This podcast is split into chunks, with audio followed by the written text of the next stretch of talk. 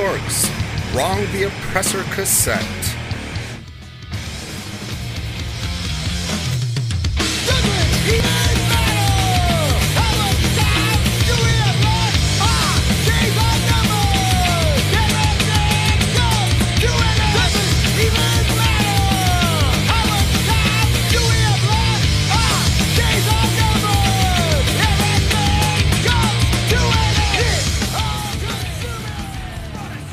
Headless Horse, the project from the minds of Rob Antonucci and Ryan Hex Canavan, available on all streaming platforms.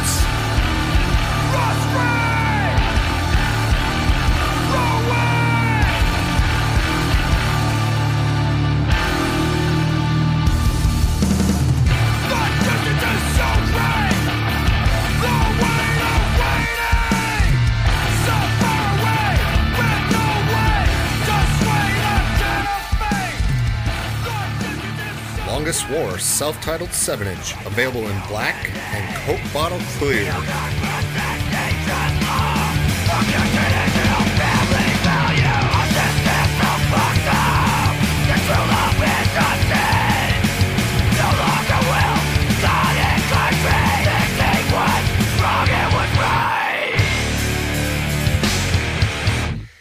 Pick these up at PressGangRecordsUS.limitedrun.com.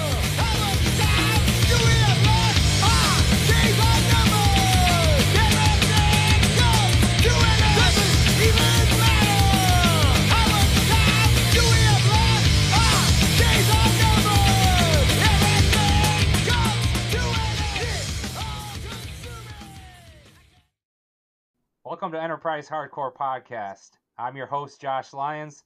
On this episode, we're going to be talking with Chris Brown. Uh, we'll be doing uh, hopefully somewhat of a deep dive on some pretty cool Rochester bands that he was in over the years. Uh, as always, you can give the podcast a follow on Facebook and Instagram at Enterprise Hardcore Podcast, on Twitter at Podcast Hardcore.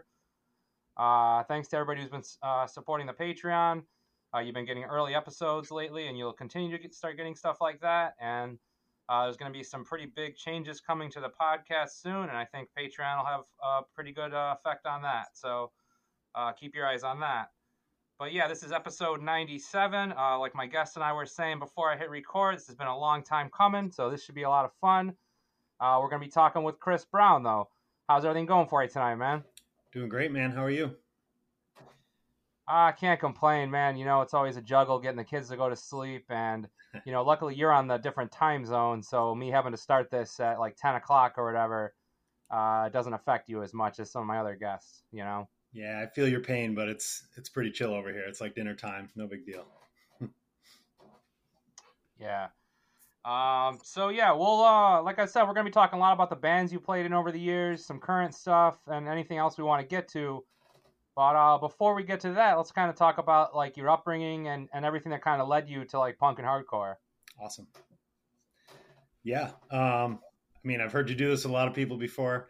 I had a lot of the same answers as some of the other folks you've talked to. Um, you know, I started out like, I guess my first music memories I can think of are like getting some of those like BMG CD catalog things where you just order a bunch of stuff and like at that age you don't really know even what it is but I remember getting like uh, I got a Better Than Ezra CD, got Blues Traveler. Um, man, those might be the only two I remember. Oh, the Wallflowers. Um, I think I think Ben Coten might have mentioned the Wallflowers on his, and I did a little fist pump. But uh, the first the first sort of bridge in any sort of like alternative music I remember was getting uh, Mellon Collie and the Infinite Sadness CD for my birthday one year, and that sort of changed things a little bit early on. Um, and then I guess fast forward, my first concert, like bigger concert, was um, Beck, the Cardigans, and Atari Teenage Riot at the Palestra Gymnasium at U of R in 1996. I don't know if you ever went to a show at that venue. Did you? I think I think I, I think that's where I saw the Ramones. That, that's a big place at U of R. Nice, yeah, pretty big, yeah. I'm pretty sure that's where they played it. I don't I don't know if I have the ticket stuff from that still, but I, I could look it up. '96 Ramones. Yeah. Was, so, but anyways, yeah. So that was sort of a game changer for me too. Um, I remember for some reason my first like three shows were really formative. There was that. Um, and then I went to Green Day and Sam I Am at Dome Arena in 97. I think it was 97, maybe 98. Um, and then Deftones, Quicksand, Snapcase at the Armory the next year. And I know like a lot of people you've had on were at that show. And I think I was a little too young to fully appreciate, especially Quicksand. I didn't really get it at that point. I was there for Deftones, but looking back, there was a lot of like Easter eggs in there and stuff that I would later come to love a lot. Yeah, shout out to all those bands, but I don't know if I, I still don't really get quicksand, I guess, and I'm like 41, so I'm kind of more of a rival schools guy. Yeah. I also want to give a shout out to Better Than Ezra too, because that was oddly enough one of my first concerts. Uh, nice. It had been like 94 or 95. Is it was that the was that the CD that you had to the first one? Yeah, with uh, like with um, good on it. That was like the big. Yeah, single. exactly. Yeah, I was yeah. too young to go see yeah, him live, but yeah, that was popping off. I feel like I saw them again years later at one of those like party in the park or you know uh, what's that uh, Batavia Downs type shows or whatever. You know what I mean? Yeah, they so. they were kind of they did the radio circuit a lot. I wouldn't be surprised if they played like Lilac Fest or something. yeah. So um, we're not really bridging the gap too far. I, I remember you were real young in like 99 and you booked at least one show at St. Joe's. Like, were you already doing other shows too, or? Man, so yeah, so I was kind of trying to piece together the timeline for this, and uh, I could be wrong. Now, did you do? Was the last Dents show one of yours? I couldn't remember. That was my buddy Spindle, uh, who ran like uh, SFW Fanzine, SFW Records. Uh, he, he, he did a band with Adam Whistler and a couple of those dudes, uh, the Crimson Guard. Right. Uh, but long story short, no, that was him that did that one. Okay, so um, that was like, if if I remember right, that was February 2000, maybe. Which that sounds right. It, it feels like I, I guess I was almost surprised that it wasn't earlier than that because that was really the first like the first recognition I have of like going to a hardcore show and really understanding it and wanting to be a part of it was that show. That was like before that I had sort of done the like you're younger and genres like maybe take on outsized importance to you and you're like I'm either a pop punk kid or a nu metal kid or whatever and I went the pop punk route and like did New Rule. I remember I used to talk on I did want to mention this uh, the Youth Gone Wild message board. Remember that? which eventually became Rochester Hardcore, CJB, and all the rest. Like I used to go on there and talk as Chris New Rule when we were just doing like a pop punk band and had like bleach blonde hair and all the rest. And like it, seems like it was such a long progression to getting into hardcore, but it was really just like six months. It was like doing that band, and that was maybe 99. And I think I can't remember doing any shows outside of like the teen center, though I might have tried. And like in hindsight, it was probably embarrassing because I didn't really know what was going on yet. I just knew I wanted to do stuff. And then that Dents last show, um, seeing especially Standfast and the Chuds at that show was like a really big moment for me. Um, met Rory before they played, had never heard a note of Standfast, didn't really know like what it was going to be. I just sort of had an idea in my head of like, this is going to be something more visceral, something more like maybe emotional, I guess, than like what I had been listening to as yet. And it totally was that. It was really weird. Like it just, I had a vision in my head of maybe what I was about to see, and it was all of that and more. And like, I bought a shirt before I even saw him. I was just ready to be a super fan. And from that point on, it was like, I just really wanted to be a part of anything Rochester hardcore I could be a part of. And I mean, this isn't really answering your question, but the other thing that feels like longer in between was, um, from that to actually moved away from Rochester for a while. And it feels like all this didn't happen that closely, but I moved away that summer. So like my first show was February, or first real hardcore show was February, and then I moved away to DC in August of that year and lived there for 2 years. And so I think back to like all these shows going on and there were some that I was back here for and some that I missed. And I remember seeing it all go down like every time Bane would play the bug jar and I couldn't be there. And I think it just like made me even more like intensely want to be a part of everything, just not being there physically, some of it. I'm not sure that I ever realized you were gone for that long before. I guess we'll get to that in a second too. But did, yeah. did I skip over anything by by bringing up the local scene in like the early 2000s in between going to those early, like more like rock concerts, uh, so to speak? I guess. um, no, not really. You know, like I think you know Matt Challenor and Jimmy Stat they talked about that era kind of a lot and do a much better job of it than I do. But like like I said, I was in that band New Rule with.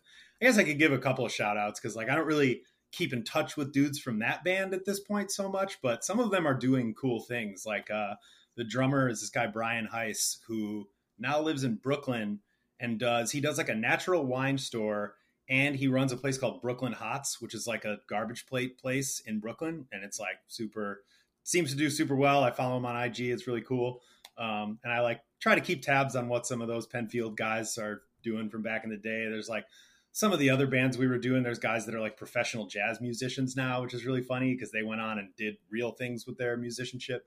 Um, but other than that, it was pretty much like, yeah, just doing teen center stuff and pop punk bands straight into like having my mind blown by Standfast and just really wanting to be a part of that. Yeah. So, uh, I guess kind of talking about the DC thing then, did you, uh, did the Breaking Project come after that or then, like when you came back here, so to speak, I guess, or did, we were doing that like in, in between too? It, it was sort of the whole time. Like, so I think Breaking Project started definitely before I moved away. And that was, one of the things that ultimately brought me back was I kind of just, you know, I was like a shithead teenager and and moved sort of against my will. There's like a whole story there, but uh, I don't know. Like I lived in like Northern Virginia, right outside DC, and the whole time I was there, I didn't. I had a hard time like making friends. It was sophomore and junior year of high school. I already had a lot of friends back here, and Proj had started, and in my mind at the time, it was like, oh, we're finally doing something cool. And like we were starting to gain acceptance in that Rochester scene and like get invited to play your shows and John 25 shows and stuff that at the time that was like the ultimate pinnacle. I was like, well, I don't want to leave now. Like this is finally happening. And so the whole time I lived there, it's another thing like Matt was talking about where I in hindsight can't really believe my parents were as cool and permissive as they were, but I used to I had like a Jeep Cherokee and I used to just load it up with gear and just drive up from DC back up to Rochester just to like have proj practice and like play a show. And I'd come up for a weekend and drive back down by myself and just listen to like Rush cassettes in the car. And that was like my existence for two solid years of high school. So yeah, proj started beforehand and sort of kept going the whole time.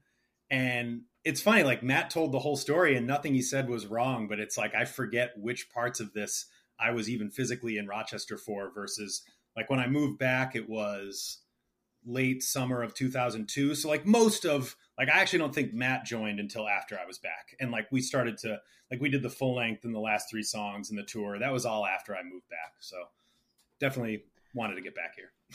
there. Were you going to like shows and stuff in uh like Virginia DC area too then or mainly just kind of sticking to our scene? Yeah, no, I was trying to. Um I, it was weird, you know, the school I went to was like it was a public school, but it was like right outside DC and, and a lot of like, it was just like a very wealthy area, I guess, for lack of a better term.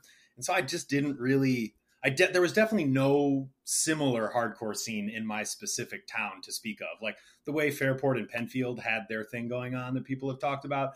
I was kind of shocked. Like it was my first realization that Rochester was something special because that place just didn't have it. I met a few kids that were into bands, and one of which I still keep in touch with now. I pretty much had like one good friend when I lived there, and it was this guy Parker Chandler who now plays bass in a couple of like pretty well known like doom metal bands, uh, Windhand and Cough. Have you ever heard of those? Like I forget which one. One of them was on Relapse for a while, and they still tour actively now. And like at the time, it was like it was just a weird scene there. But I would try and go into DC for shows. Like I actually saw some really good shit. Um, I saw man, I think it was the interviews with David Frost CD release show for Majority Rule, and it was like all the bands that when they came to Rochester would do great. It was like Majority Rule, City of Caterpillar, Darkest Hour, Off Minor played that show. Maybe some more too. It was a really big show. Um, I saw Standfast a couple times when they came down and did weekends. Like I saw them in a living room in Virginia for like five people, and then saw them in Baltimore with Majority Rule at a really good show. Um, that was cool. But yeah, I still mostly felt connected to here and was still also a little bit young. Like I was just getting my driver's license. Like I got my driver's license and then started driving back up to Rochester all the time. And I probably should have made a more earnest effort to like become a part of what was going on. I was on like the fear.com board. I don't know if you remember that. Um, and like I tried, but it just, yeah, my heart wasn't in it, I guess. Yeah. Like going to those standfast shows like were you already friendly with those guys? Like when you would see them like living there would you like like interact with those guys and stuff or whatever? Yeah a little bit. Like I, maybe some of this is just self-perception but i was the younger kid at the time. So like i looked up to those dudes a lot. And you know three four years whatever the age gap is it felt a little more pronounced at the time. Like i was kind of going there like nervous. I'm like oh i you know i don't want to like embarrass myself and like see this band whatever um, and I just remember being really intimidated by guys like Rory and Brian and John Olick. And although John Olick actually worth mentioning was his parents were good friends with my parents. And so I was like in the room when he like got his first guitar and was learning Metallica songs. Like I never really like knew, I knew he was doing bands. And then when I later put it together that that was Standfast and that's what I liked so much, it sort of double blew my mind. But yeah, at that point, I was just kind of trying to show up and like see a band that I thought was awesome. And it wasn't really like we were friends as much. That didn't really happen until later, to be honest with you. Well, you mentioned in the Deftones too. I don't know if I'll ever get Olick back on here again or not, but his brother saved my ass at a Deftones show years ago. I was gonna get my ass beat just for like hardcore dancing, moshing into like you know bros or whatever. And his brother his brother went like full on like Rambo mode and just like like clean the clean the whole place out. And I just got out of there for a little bit, you know. Damn. So wait, whose brother? I forget what Olick's brother's name is, but shout out shout out to that dude. He's a good dude. Nice. So you know. Um, I actually do remember. I have a DC story that involves you. It's not really a story, but uh, Super Bowl of Hardcore. I forget which year it was, 01 or 02. You were there. You were moshing to Bane at like three in the afternoon. You and Dan Brest drove down, I think. Maybe some others. Yeah, I don't know if that's really been talked about a lot on here because Dan was on here, but we were more talking about bad business. But that was a good show, man. He, we went to Standfast. Speaking of Standfast too, there was like a Standfast uh, Strike Anywhere show in Olean, and we went to that. And then Dan drove all the fucking way back to Baltimore that night, and we probably rolled up in there like five in the morning. And I was asleep, and he said he was fa- falling asleep at the wheel and shit too, which I'm sure there'll be stories like that to come in some of the bands you were in, you know. But yeah. uh, that was a crazy show, though. I don't know if you remember. It got shut down. Somebody got stabbed uh, during AF, uh, and Bad Brains only played like two and a half songs. Yes. So that's the only time I've ever seen Bad Brains, too. Yeah, this was when they were called Soul Brains, wasn't it? Probably. yeah, when HR was doing the, the, the video camera gimmick or whatever and just kind of like videotaping himself or whatever, you know, standing on stage. I, I think that was right around the time where he started having like the real, whatever mental well, I don't know what he's got going on, honestly, but something's going on, and that's why he started acting all fucked up or whatever. But yeah, it was. He was videotaping himself on stage. I know that, and wearing like a weird uh, jacket or whatever. Yeah, it was a weird, so. weird show. I think, I think Bad Luck Thirteen played, which was definitely the only time I ever saw that band. If that's the right show, that was a good example of how DC was different to me. I was like, I've never seen anything like this at like an Eli Fagan show or anything. It didn't make yeah, sense. Yeah, when when you mentioned DC and shit, and then you started talking about Majority Rule, I was like, in my head, I was like, I like those bands, but I more want to hear like, like Stout and uh, Next Step Up and all that shit. You know, I know none of those bands played that show, but the last thing I'll say about that show too is, uh, uh, rest in peace to I think his name was Boulder from Hatebreed. He beat some dude up during Death Threat that day too, because uh, I don't know what happened or whatever, but it was probably like one of those like fringe type dudes who was trying to mosh weird or whatever. And I, I just that's when Dan and I had first gotten to the show, and I, I barely recognized that dude. And all of a sudden, I saw like a fight break out, and in between songs, uh, one of the dudes from like Death Threat or one of those bands just yells like, "You just got your ass beat by Hatebreed" or some shit like that. And I was like, man, this is like that's the DC that I was thinking of. Like, mm-hmm. we went to a couple other shows there like that too, like Madball and shit like that. And there was a lot of crazy, like tough like hard dudes in that area, you know? Yeah, you're kind of joking, but it's like that's a lot of what I remember from trying to assimilate at that time was just a lot of fights. And I was like, I'm not used to fights at shows. That's not really a thing.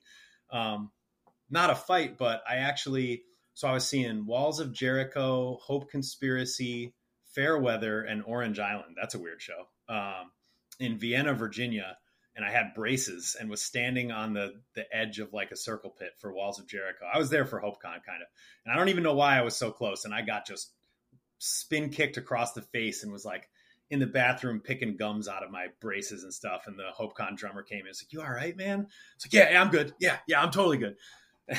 that was the closest I ever got to like a DC fight. Was just getting kicked in the face by accident. But I never wanted any part of that stuff. Yeah, I only went like I said, I only went to a few shows, but they're all around that time frame, and they're yeah, they're just it just seemed like you know I think the bigger cities. I mean, I guess you've you've played more more shows in bigger cities than I have, so but yeah, with, uh, with the got, wrong kind of band to have fights though. Fortunately, never true. well, yeah, I guess we'll get to it. But you guys tour with like TUI and shit, or at least played shows with them and shit, right? Or... Yeah, that's true. Yeah, we did. That was honestly a great tour. We did a tour with uh, them and Have Heart. Um, that that's was like crazy. pretty early on. Well, pretty early in like full time Polar Bear Club. That it was awesome. I actually work with a guy now. I'm not sure if we'll get to this, but I work at a company called Kings Road Merch, and uh, we hired a guy earlier this year to do like our tour stuff and his first week, we were just sharing stories, and he's like, "Oh yeah, I used to be a booking agent, and he booked, as it turns out, that Have Heart TUI PBC tour, and I didn't even know it until meeting him this year. And I was like, "Thanks, man, that was a great tour." Small world sometimes. Yeah, it's really cool. It seems like a lot of stuff like that happens within like hardcore and shit. But I guess before we jump ahead a little bit, uh, kind of sticking with Proj a little bit. Yes. Um, so would you would you just be like like you were saying you'd be traveling back and forth every weekend for like practice and or shows and then like what like doing the occasional weekend with those guys or whatever? Yeah, I mean it was kind of before we were really doing weekends because I yeah so I'm trying to think I was like I moved there when I was just turning 15 and moved back when I was turning 17 so we didn't really start to get more active until I got back and was just there again. Um, so it wasn't like every month or every, anything, but at least once every few months I would come up just to practice and like write songs. And we were still doing recordings over that time and definitely going to, I wish I could remember which Rochester shows were like I was just in town and then driving back because there was a handful of them for sure. And it's funny, like I'm not that surprised that you didn't remember that I didn't live here for that long because I was always like mostly concerned with trying to stay a part of this scene. I almost wanted it to seem like I hadn't moved away. So I guess mission accomplished. Yeah, definitely. That's really yeah, it's crazy. Um, when like uh when like I guess uh was wasn't like I guess we'll kind of talk about them together because wasn't Tamarov kind of active like during uh towards the end of Breaking Project too or yeah yeah so I guess trying to go chronologically I got back in yeah. 2002 and actually I should mention one before I even got back we were one show we played while I was still traveling back and forth was we used to play basement shows at Mike Cernowski's house in Penfield. I don't know if you ever went to one. It was all the way out in like the border of Walworth, but he used to do shows there. Like I think he did a handful of them. We would play with like the Avram and I think Marla Singer Affair did one or two with us, and uh, we were doing one in spring of 2002, and that was where I met my now wife Libby at a Mike Cernowski basement show. And then the last Standfast show that June, which was also before I had moved back, but was here for it. Um, we later got married on the 12th anniversary of that show because we had started dating at that point. So like Rochester hardcore is like so important to me. I can't, I don't know if I could possibly overstate it. All this stuff was like happening while I wasn't even living here and then got back in 02. And that's sort of when like shortly thereafter, Matt joined Proj. Um, and then I can't remember exactly when Tamarov started. I think it was not till maybe later 03 into 04. Um, so there was like a couple years there, which again, it feels like at the time it felt like it was 10 years. And now it's just like a blink of an eye where we were just kind of getting better, practicing all the time, writing and recording um, stuff that I can still like close my eyes and see really vividly. But the, the particulars are almost lost on me by now. One thing that I hadn't really thought about, well, I, I kind of meant to mention earlier, I guess, is asking was you you already kind of referenced uh, Polar Bear Club being a full time band eventually. Like w- like when you were younger or like starting any of these earlier bands, were there ever aspirations in your mind of like you know doing like bands and playing music like full time, or was it always just kind of like a hobby thing for you when you first started doing it? Man, I n- never like never specifically. I never was like I want to like I don't know I don't know what the thought would have even been because like I'm telling you like the thing that was the ultimate to me was playing getting invited to do the cool Eli Fagan shows, the cool Javas shows, the cool St. Joe shows. Like my world was so small in a good way at that time that like that was everything and all we really had eyes on. I, I say we, but especially me, but I think everybody, like I know Jimmy and Mikey and everybody kind of felt this way at the time. It was like we just wanted to be like one of the cool Rochester bands. Like we wanted to be like Standfast, really, you know. And yeah, they got out of Rochester. They did the one ill-fated tour that you guys have talked plenty about already. And like I saw them when they did weekends and stuff, so I had some recognition of what it was like when a band would leave town and go play. And I always wanted to do that. I think it was pretty natural. Like as time went on, I wanted to do it more and more, but not really until way later on did did it sort of become an idea of like, oh, I guess some people do this all the time and like don't stop after college and somehow piece together a living off of it. It just felt like it was so far from like an ambitious type of thing that like if you would have asked me at that point do you want to do it all the time the answer would have been yes but like i had no idea what that could have looked like you know it's crazy the way you just kind of laid it out because i'm thinking in my head now like standfast broke down a lot of doors by like doing like like mini tours and like tours and stuff and and they kind of got that from like moment of truth and bands that came before that and then like after them came more bands like you guys, or I guess even in between, like Roses Are Red wasn't exactly a hardcore band, but they came. A lot of those dudes came from the hardcore scene, yep. and they broke down a lot of tor- doors by like signing to like a bigger label. And then you know, fast forward a couple years, and we'll talk more about Polar Bear Club. Obviously, like bands like you guys and such gold like took cues from all these bands and and just went crazy with it. You know what I mean? Yeah. Like full time and like all these crazy tours and it's just crazy. Like but I, again, like kind of going back to the era we're talking about, the early 2000s, I was just curious if you had thought about it at all because like this is around the time when you have more bands like the Every Time I Dies and the Killswitch Engages that were starting to become more like they definitely weren't as big as they became, but you could kind of see that that's the direction it was it was heading towards. You know what I mean? Yeah, definitely. I I mean, I definitely liked Every Time I Die, especially at that point, but I didn't even think of them at that point as like a career band necessarily, even though like I don't know if I still try to think of any band as a career band. It sort of ruins the mystique for me.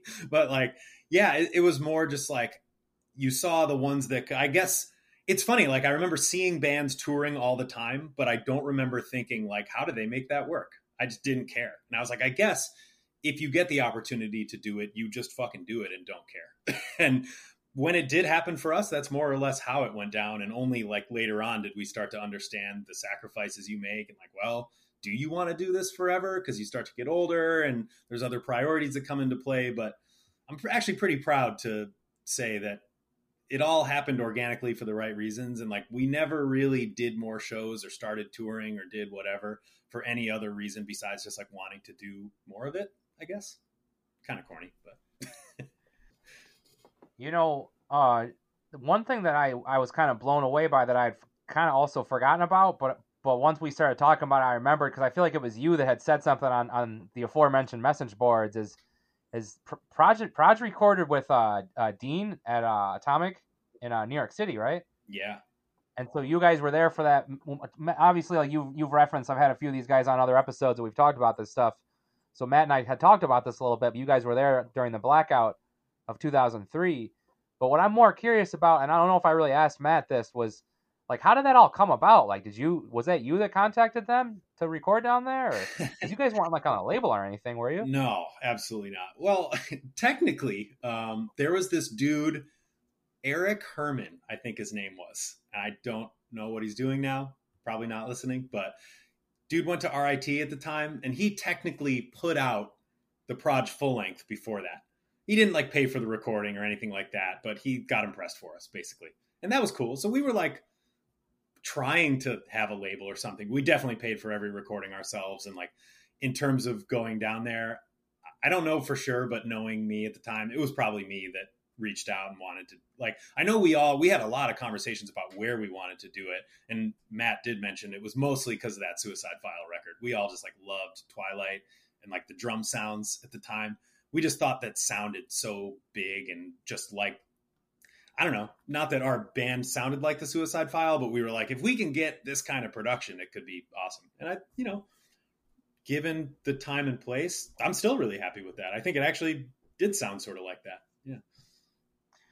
It's just crazy to think back on it because this was an era where like everybody was recording at Watchmen. Like I don't think any bands from Rochester had gone to like like a God City or uh what's Brian McTernan Salad Days Mhm. uh, Studios, or even like Tracks East going a couple years back. Like nobody, I feel like you guys were probably the first band that like like uh, was ballsy enough, so to speak, to to to, to knock on the doors of a, of a bigger producer. You know, so It's a nice way of putting it.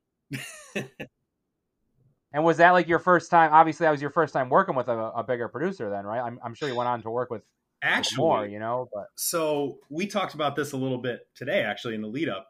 I mentioned that when I was in DC, I was in a band that later on became like more of a like a real band. I'm doing air quotes for those not watching.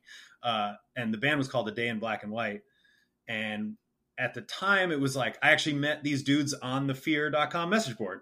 And they were these like George Washington University students. And I was like way younger than them. And they used to hop in their car. They were dudes from Jersey, two dudes from Jersey and one dude from Boston. And they would hop in their car and drive out to Northern Virginia and we'd practice at my parents' house. And it was just basically a Converge ripoff band at that point. And then later on, like after I moved back and they had a bunch of member changes, they became this sort of like cool, like level plane kind of band. And they signed to level plane and did actually Proj toured with them later on in Proj's existence too. Um, so that's kind of a cool connection. But when I was in DC doing the early parts of that band, we went and did two songs with Kurt Ballou at God City. And I was definitely too young to like be ready for it, but that was that did come before Atomic and was like a good learning experience. I was like, all right, I definitely learned how you needed to be more prepared to work with a guy like that and maybe develop some thicker skin and yada yada. did you guys spend a lot of time in the in at uh, Atomic or? Uh, no, I mean it was three songs, and I remember at the time we were pretty much like, if we can get a day a song, that's like really good because we had done the full length in at Watchmen, eleven songs in three days the year before. So we were like, all right, we we sort of learned that that was too fast, and we were too rushed, and we weren't ready, and blah blah blah, and. So I think we had only three days there, and it ended up being a little longer because of the blackout. Like we had to come back for an extra couple. We may have been down there for five or six days because of what happened, but I think we only booked three days of studio time for the three songs, which at the time felt like big boy stuff to us for sure. Oh, I'd have to ask Rory or one of those dudes, but I want to say Standfast recorded that full length really fast, and I know I went with I went. This is the only time I went ever went to a studio was when Miles Between Us recorded that first seven inch. That was all in one day, and that was like five songs. It's crazy. So, yeah, it's just crazy to think back. Like no bands would do shit like that now. I mean, especially now, like everybody has like their own like equipment and stuff, so you can take your time and demo everything, and you know, it's it's cool, but it's it's a lot different too. You know, so I think if you're a band that's maybe a little older and more ready to like just record live and or that's what you're going for, like recording quickly can be a good thing, but in our case it wasn't those things. It was just like, all right, what can we afford and like let's go do it. It was definitely because of Standfast though. I remember thinking I think they did that full length in 3 days also, which is why we were like, well, that's what we'll do. So I think it was three. I remember. I remember at the end being like, "Yeah, that was fast." Because I feel like the other bands that I did full lengths for, it was it wasn't like two weeks or any shit like that, but it was definitely like what you were saying, like more like one song per day, or maybe squeeze like a little bit extra, but not you know not usually. Um, but was this around the time that because there was a Proj tour too, right? Was that around the same time of the the, the. Atomic session or? Yeah, so that was all summer 03 was the like whatever it was, a little under 3 weeks out as far as St. Louis. Matt gave the details better. Matt actually like studied for this stuff and he remembered a bunch of things I totally even as like I was always the details guy and this whole process pointed out to me that I'm not the details guy anymore because you you lose a lot in like 20 years. Um, but yeah, that was the same summer. We did the tour and then like maybe later in August or whatever went and did the recording. And then there was the fall where Matt mentioned we played shows where in Rochester people finally started to show up and like care and be into it. And then he left in January and that was that. And that's sort of like around when Achilles started at the same time. Like actually, I don't know if he mentioned this. The last Avram show was the first Achilles show. Um, so that sort of was a barely an overlap there. Um, I, I, I, I want, I definitely want to. I'll have a, a million questions to ask leading up to Achilles forming. Um, but with with the Breaking Project, though, I'm, I kind of want to step back. With you said a day in black and white was the band you were part of before. Yeah. Did you guys ever ever hit up John or I to play Rochester? I don't, I don't remember you guys ever playing here. Mm, we I maybe tried, but we never did. Um, I, I think when I was living there and doing that band, we maybe played like two or three shows and did that one God City recording, and then I moved away, and they like they became a more real thing after I left for sure. It was actually kind of funny to watch them blossom into a real band because I just like I didn't really think it would be that way. so was that towards the end of Project? You guys played shows together or whatever? Or? Yeah, actually, not even. Oh, yeah, it was towards the end because it was on that three week tour. Like we did maybe the last. The last bit was with Building on Fire, and then there was a section before it with those guys. It was maybe like three or four shows with each of those bands. And we did a couple with the minor times. We like tried to meet up with other bands to make the shows better along the way because some of the ones we played by ourselves were interesting. And and does Tamaroff overlap with both uh Proj and Achilles, or or did Tamaroff kind of disband around this? My, my again going back to the twenty year thing, my memory is kind of starting to get a little hazy, especially around 2003 when substances became a part of the picture for me. You know what I mean? Sure. So that's when my memory really died. Is that around? No, substances didn't come into the picture for me until a couple years later. So I should remember this, but uh, I think they did briefly all overlap. Like Achilles was sort of. It was really like when Matt told us he was leaving. Ruthless little shit that I was. I like started other bands because I knew that was it, you know. So I think like Achilles started doing stuff around fall of 2003, or like doing stuff meaning like going to Cosmic Jams, trying to figure out the right lineup, like starting to write songs and then January 04 was the first Achilles show. I can't remember when Tamaroff started, and I don't remember Tamaroff really being like a response to anything practical. It was more like I and me and Ty and Jimmy wanted to do a band that was more stylistically like that. And so I think that one was more just like, ah, it's cool to overlap with Proj and Avram and stuff because it's just a different thing, you know? Um, so that might have started even a little earlier in 03, but I could be off on my timeline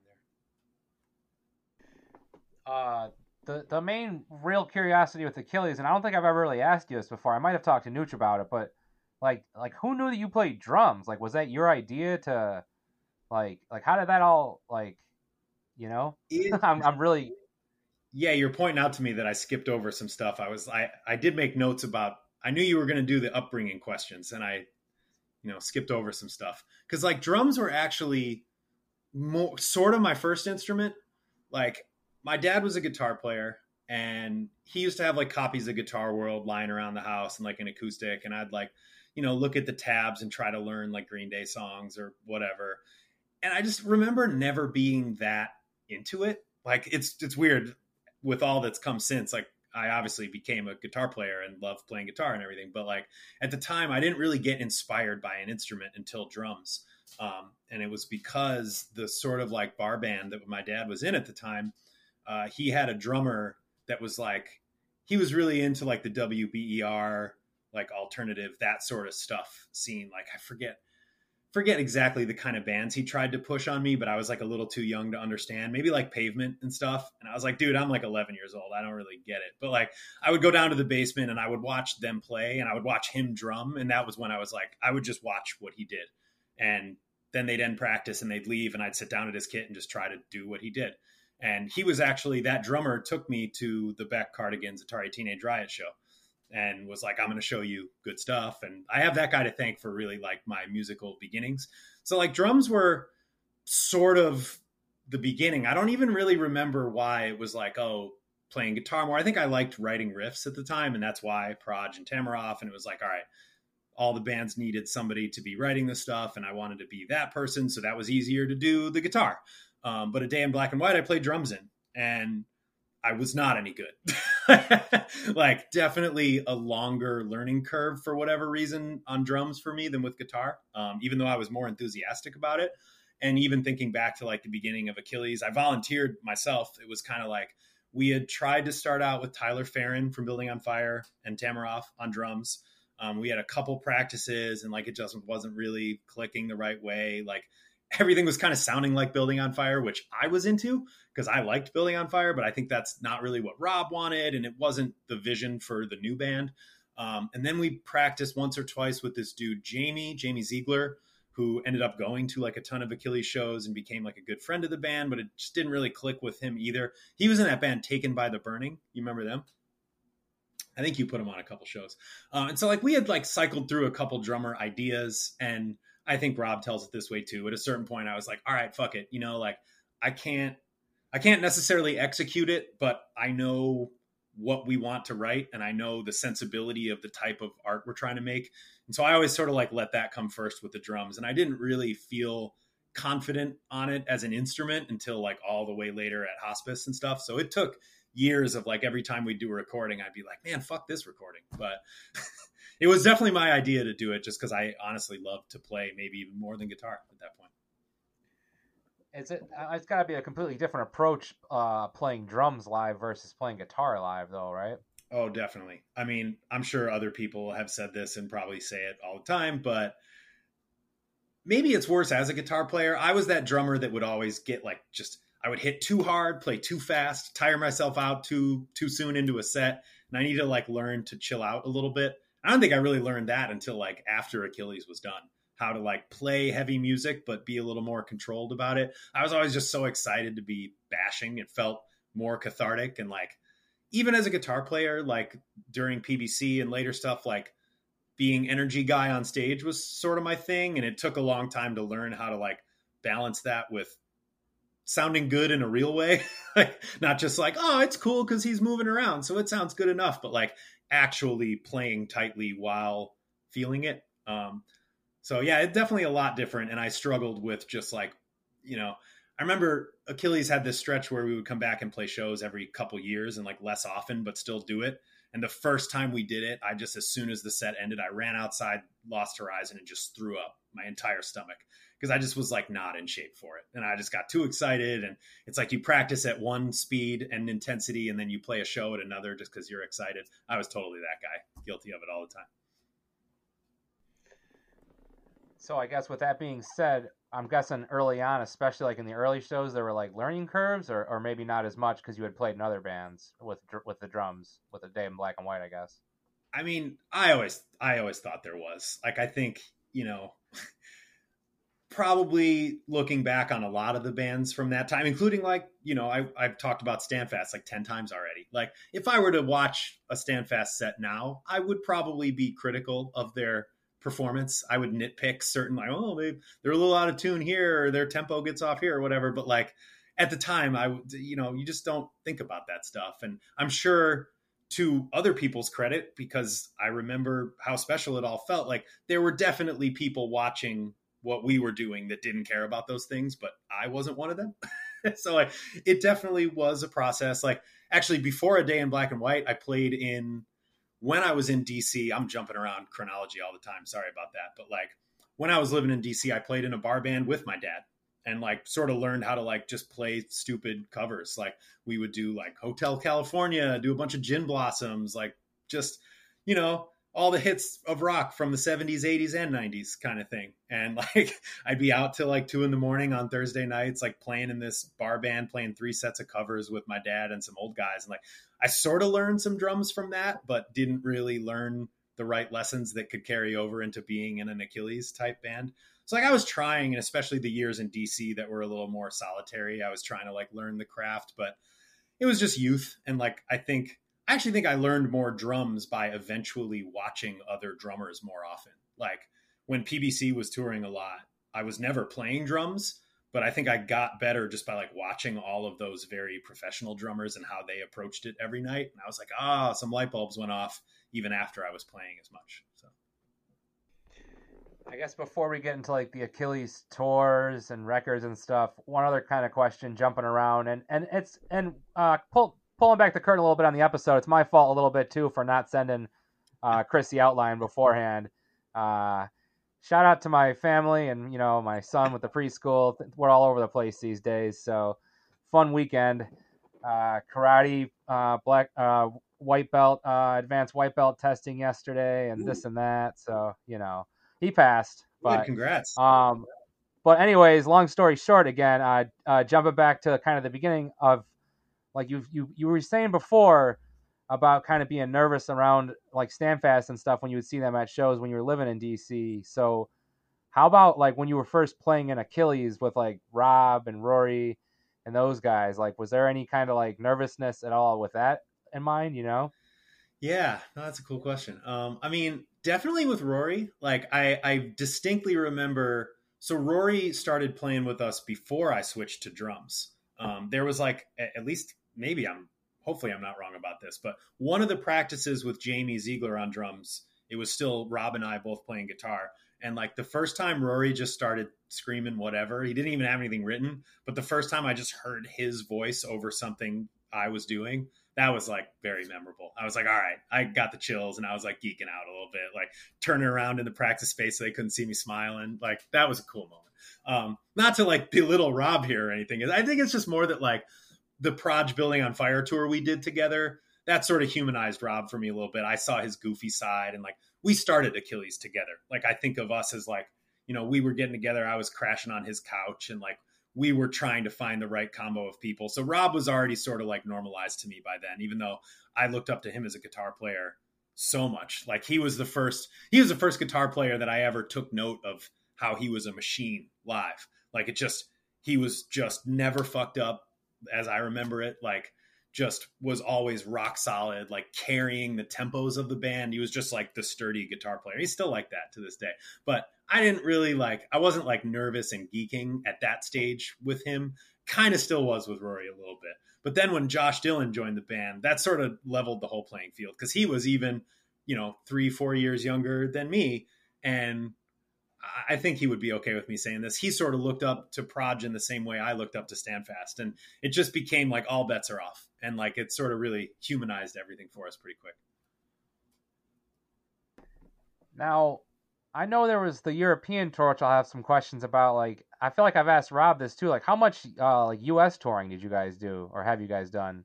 Uh, man, so we did a few. We never did like a full U.S. Achilles never made it to the West Coast. Kind of would still like to. Now that I live here, I'm like, hey, why don't we do like a fly-in or something? I don't know, but uh, we we definitely did like a bunch of summer tours, and I think we did one or two that were like Christmas break or spring break of me being at college, um, where we do like a week up and down the East Coast, uh, and I just in my head, every single tour with, was with Engineer from Syracuse. I know that wasn't actually the case, but we did a lot with Engineer. They were just like our family at that point. Um, and every, I, yeah, I just, I can't really remember how many we did. It's kind of blasphemous, but we did at least two or three like multi week US things. Like when we went down to Louisville to record the Dark Horse, that was in the winter of like 0405 and I think we did some touring up down and or back from that. I can't remember. And little things like that. We try to get creative with it because like Rob was a teacher and I was in college full time and Josh was still in high school. And so we all had schedules that were like we weren't about to hop in the van for a month or anything, but we were as active as any band pre full time was for me, for sure.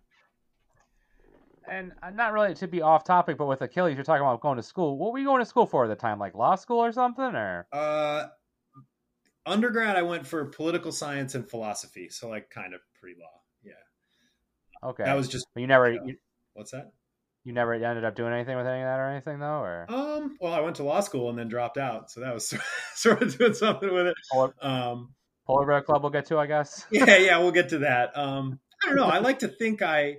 I'm still like actually really, really interested in geopolitics and macroeconomics and stuff like that. That's not the subject of this podcast, but like I still am very interested in that stuff and find some of the just like ways of thinking lessons that I learned at Geneseo in that department. I still use them from time to time. Weird as that maybe, like in my current my current job and my current life. Like it's just like I learned a little bit about game theory and about just like the different ways politics can shake out realism interdependence and like i find myself just framing the world in those ways still. So didn't use it but like i guess kind of did. What what's any education for you know? Yeah no it's you're you're I, I i i agree. It's hard for me to it's hard for me to really say that now that i have kids because there's like so many things that i want to say about that whole subject with school and stuff that i just probably keep to myself until they're very old you know. So. yeah, I you know I was fortunate to like again beyond the scope of this podcast, but like I took college seriously, just like wanting to do well and learn in the classes because it was kind of always instilled in me like go to undergrad, get the piece of paper, but like my parents would always say like you get out of it what you put into it. And I think that's true and you can probably relate to that. And it's like in high school, I probably slept through half the day every day and never gave half a shit about anything and it just wasn't the right learning style for me and then I went to college and like really appreciated the self-starting and like how it's kind of like you're on your own, do your thing. And that made me more interested in like actually wanting to just learn for learning's sake. So yeah, you know, I got the piece of paper and then I never really, definitely never wanted to work in politics. That was like never on the table for me. You fuck with uh, Better Call Saul though, or? You know, I actually still haven't watched it. Everybody in the world tells me to, but I, it's on the list yeah. still somehow. Yeah, definitely. I, I don't. I haven't really messed with TV as much with the whole podcast thing now, and I listen to a lot of wrestling podcasts and rap podcasts, so I just don't really. I don't know. Every time I think about turning the TV on, I'm just like, I'd rather listen to some kind of gossip on Vlad TV or some shit. You know what I mean? Yeah. So for me, it's sports, and I know you're a sports guy too. Like for me, yeah. especially during NBA season, I think you're also a basketball guy, right? Or you used to be. I haven't watched as much just because with having kids, like my son just doesn't really like sports as much. So sometimes at night I'll put something on though, and especially now with with uh you know the playoffs looming in baseball, we'll be watching a lot of that, and yeah, you know we're allowed to watch football, so that's cool at least. You know, right, good, good, yeah, go Dodgers. yeah, yeah, oh yeah, hell yeah. So, um, but uh, I guess kind of sticking with like I like I mentioned the the European tour came eventually. Uh, was that your first time going to Europe? Uh, as a, as a tour for sure. Uh, I went there once with my family when I was like you know younger. My dad was doing work in Germany and went there I think maybe went to the UK briefly. Again, too too young to really appreciate it. Uh, so like, yeah, Achilles Europe was really the first time, as Max told it way better than me. Just like being that early twenties, whatever kid, just like I can't remember if I think I had kind of just started drinking and not been straight edge anymore at that point too. So like, yeah, we we were having fun. Even even in that state, like telling it that way feels disingenuous because Achilles was never like really a party band. It was like we just like maybe get goofy on the van ride and like yeah, I don't know. I don't want to tell any stories that blow up anyone's spot, but like nothing was really that bad anyway. Um, but definitely that was my first time even really doing a longer tour because I had never done a full US before we did the full Europe. Um, so that was just that was really awesome. And in fact, I came to kind of hate European touring in the PBC years, which I don't think that's a surprise to anybody that knows me either. Um, but the Achilles one I look back fondly on. It was like the right amount of time, the right stakes. It was it was summer. It wasn't freezing cold. We weren't like worried about making money or anything like that. It was all all the right kind of Europe stories you hear was was that tour. So yeah, it's great. And I guess like we'll get to some of the the Polar Bear Club uh, experiences for better or worse touring over there. Like, but we're when when when you did eventually do that a lot with them though like were you reflecting on on the achilles tour uh, occasionally or yeah when you'd be bit. on tour with those bands we would hit some of the same cities and it would be kind of interesting I, I don't think we ever played a single one of the same venues though actually it was just like different different worlds within the same world um, so you know like thoughts would come to mind especially like a lot of the a lot of both bands spent time in Germany. I think just like when you're a punk hardcore band, that's where you spend a lot of your time touring. That's where that's where they support you. Like that's where the venues all have band departments and like they feed you breakfast in the morning, dinner at night, whatever. It's like you're kind of incentivized to go there because it's where you'll be able to live and where they seem to want you. So like there were definitely when we would be circling through Germany all the time, I would routinely think back to those days fondly for sure. It wasn't even that many years apart. I think PBC went to Europe for the first time in like winter early of early 2009 so it was only like two and a half years later at that point and i think we'll circle back to achilles and i'll mention this again at the end of the interview but if i'm if i'm missing anything if there's anything that you know i miss along the way obviously let me know but kind of jumping into polar bear club a little bit i feel like we'll we'll kind of be sticking with uh, a constant theme of the of the episode in that uh, a previous guest I feel like he kind of told it like it was you and Kevin Mahoney that kind of had the idea to start a band like that, uh, and that's kind of how that uh, came about a little bit. Or yeah, yeah, no. Um, Kevin was an OG. Um, Bob O'Neill from Another Breath at the time. Was it like the first practices PBC had were at Cosmic Jams with me and Kevin and Bob, and then Josh Dillon from Achilles sort of joined shortly thereafter, maybe just after like a couple practices or something. And like, I don't know, this wasn't really the question, but could immediately tell that we had like something special and different. Like I, that was another one. Like the two times, actually, there's three times I can remember being at Cosmic Jam specifically and having to like turn around because I was like geeking, smiling. And one was when Rory started singing in Achilles. Another was like the first time Bob and Kevin and I played like the first PBC song we wrote, and just like you know, credit to Bob O'Neill. I don't really know what he's up to at this point, but like that dude had a way of just smashing the drums with like a flair in songwriting that like I don't know that I've heard much since then. Uh, and just like I had never really played with a drummer like exactly like him at that point. Um, and so like I just sort of like knew that that had unlocked something for us at that point.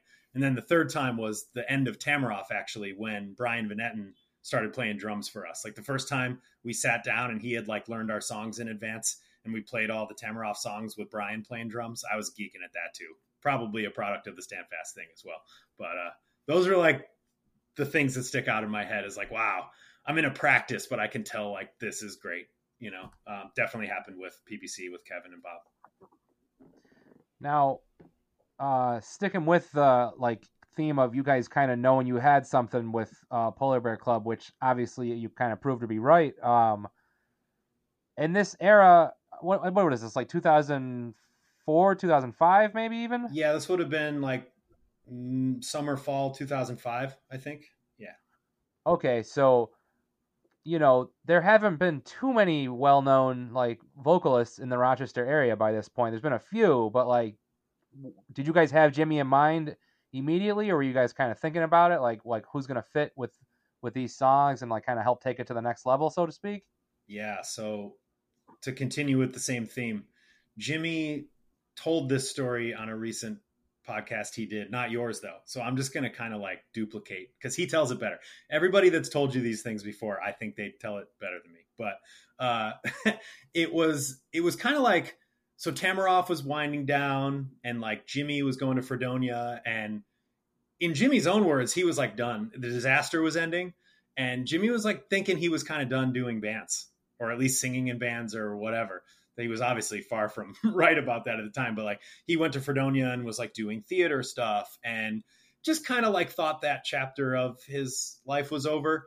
Um, and we were hanging out. I remember we were hanging out at Harris Hill, Harris Whalen Park in Penfield. You know that that spot um, we were like playing frisbee, and I was like trying to I was trying to get him excited about this because I knew I wanted Jimmy to sing in it, but I thought he was done with it, and I didn't want to force the issue. We were friends, and we had just gotten done doing these other bands and whatever else.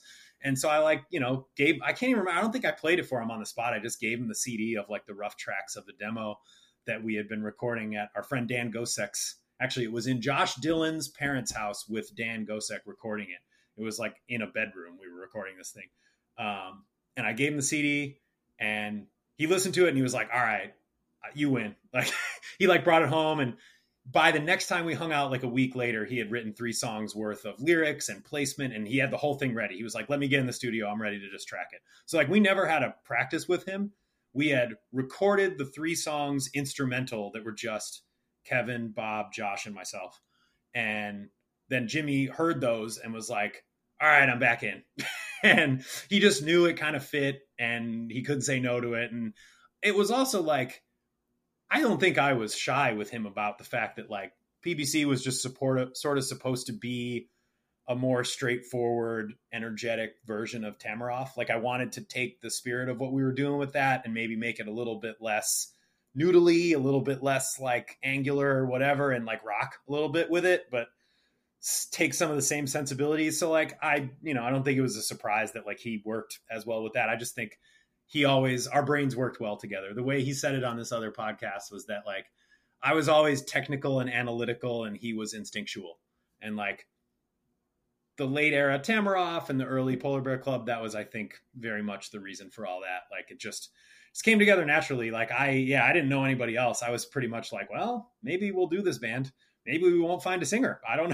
I don't know what we'll do. So I was pretty glad that he uh, said yes and recorded. I didn't even hear anything until I think I wasn't there when he recorded the vocals, and I just heard the finished product and was like, "Fucking wow! All right, cool."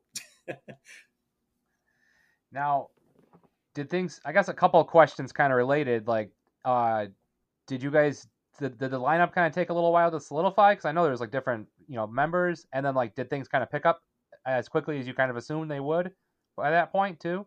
Uh, yeah. Like in hindsight, really the only constant of PBC was changing members the whole time. It felt like we hit these strides where we had the same lineups for a long time, and, and we did. But like, man, it was it was a lot of change. Um, so like we did a few weekends, which like Max mentioned, when it was still the pretty much the original lineup. It was like me, Kevin, Bob.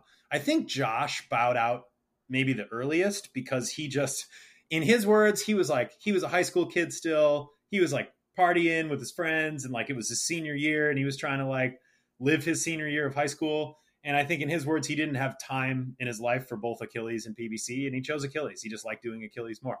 Um, so he quit, and he later like made fun of himself for this. Even though I, you know, I think everything worked out great.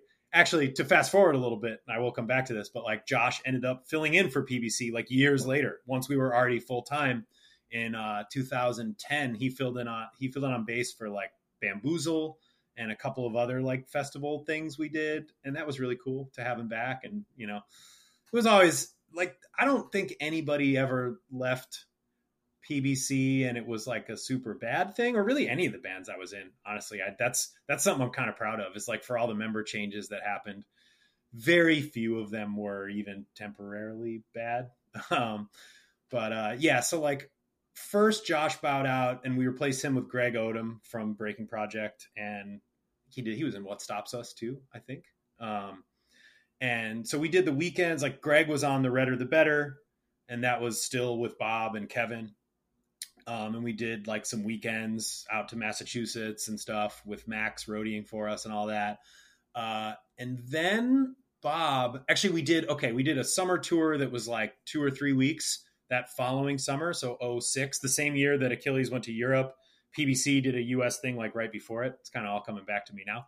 Um, and the band PBC did a lot of that with with was this band from Illinois on No Idea called Scouts Honor. And after and they were really cool dudes. We got on great with them. Shows weren't really very good, but like we didn't expect that at that point. Where I was, we were just stoked to be doing it. And after that summer, Scouts Honor asked Bob to tour with them like borderline full time and Bob was at a place in his life where like that's really what he wanted. And we were still a little ways away from PBC. That even being an idea for us, we were like, yeah, no, we're in college and like this is fun, you know. And so Bob quit PBC to go do Scouts Honor and just like take a crack at being on tour all the time. And he was going to have to miss like a bunch of shows and recording or whatever. So we were like, all right, you know, whatever. Um, we replaced him with Emmett from Marathon, which at the time that was another like sort of geek out moment was like I was a huge marathon fan. I thought the marathon full length was definitely like the best thing to ever come out of Rochester in my eyes as of that time. Maybe still is. Um, and so we were just geeked to have Emmett in the band, and he kind of hit the ground running too. Um, actually, I have the wrong order here. I'm sorry. Nate joined first. So first Kevin bowed out, and I think it was same sort of deal. Like Roses Are Red was still touring a lot, and PBC was a side project and he kind of had to pick, and Roses Are Red was more busy. So PBC sort of fell by the wayside for people because it wasn't busy enough early on. And so like Kevin and Bob left because it wasn't doing enough. Josh left because it was doing too much. Um, and all of it was totally amicable. We just kind of like swapped each person out as it went. And Nate joined, or first Greg joined, then Nate joined, then Emmett joined. And that's when we sort of hit a stride for a while. Um, I can't actually remember. So Greg recorded the first PBC full length on bass with us. And then somewhere after that, he left. And I honestly don't even remember why, because I love Greg Odom so much. I would never want him to be out of a band ever. I think he was moving away. Maybe this was when he was like finishing college and starting work or something. So that's when Goose from Syracuse replaced him, and he was in it for a very long time. So that lineup of PBC, the sort of Jimmy, me, Nate, Goose, Emmett, that one lasted for like the bulk of when we were full time. That one went on for a while. Well, how long of a period, I guess, then was it for where you guys went from like doing like weekends and whatnot to like doing like more like bigger tours and whatnot? Yeah, so like uh I said we started late 05, which means we recorded Redder the Better would have been like winter like maybe January, February 2006.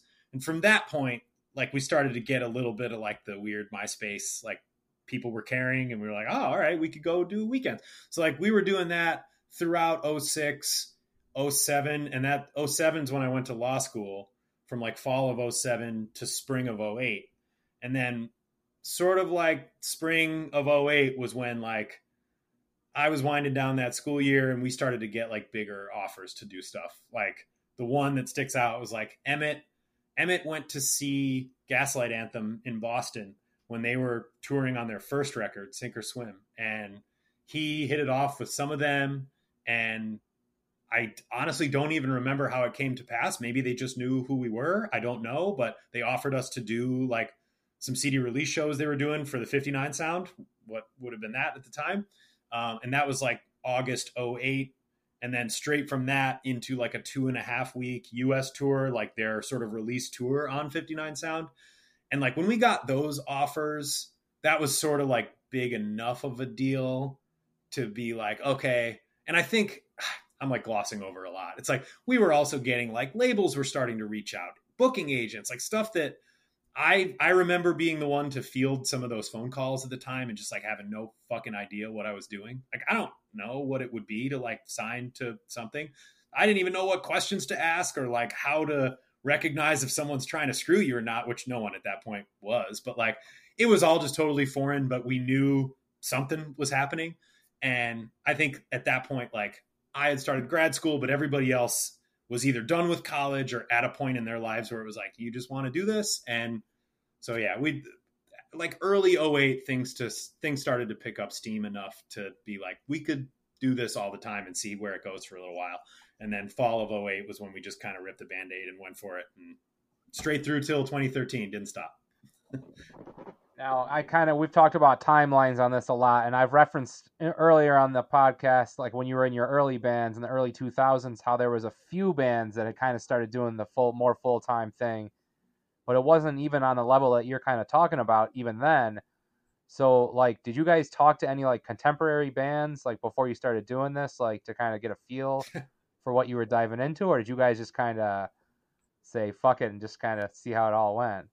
Maybe some of the other guys did, but I didn't. I just all I can think about is like I was very naive at the time, and like it's not such a bad thing because it, I think it it made a lot of the early stuff we did even more special because I just went into it just wide eyed. Like I didn't know any other like bands that had done that at the time. Like all the other bands from Rochester that I had looked up to had kind of like at that point they were gone for the most part. You know, it was like like your Standfast and Break of Dawn and Building on Fire, they gave way to Marathon and well, in the Disaster and Hedaya and all that, and none of those ever like really tried to like really go for it in that way. And so it was it was different than any of the stuff I had looked up to before, and I, I just frankly no idea what to expect. I was always like the one. I don't know if I should even say this, but it's like in all these situations, I think I my best contributions to these groups were like staying in my lane and being more of like someone who was doing as opposed to saying. Like like i was i was writing the riffs. I was like even even more logistical stuff like booking the tours and just wanting to like push us into activity. But i was never good at like at like playing it cool. Like i remember when we were getting ready to like go full time it was like a really it was a much bigger thing for me than it was for anybody else because I was leaving law school and and like my family thought I was kind of fucking insane and like the people in my school thought I was nuts because I was going to Boston University which is a good law school. Like I I do not regret leaving for one second. It would not have been the lifestyle for me and I did an internship that summer before we started touring that like really taught me that I was making the right decision because I just wasn't ready for it. That wasn't the life I wanted to live. But like it felt like I was like leaving another opportunity on the table. Whereas I think these other guys were kind of like, yeah, you know, like let's just do it. Let's go on tour again. Nate and Emmett had done this with Marathon once already. So if anything, they were sort of cynical about it. they're like, well, you know, screw it, let's try it again. and in hindsight, they were the more level-headed ones about it.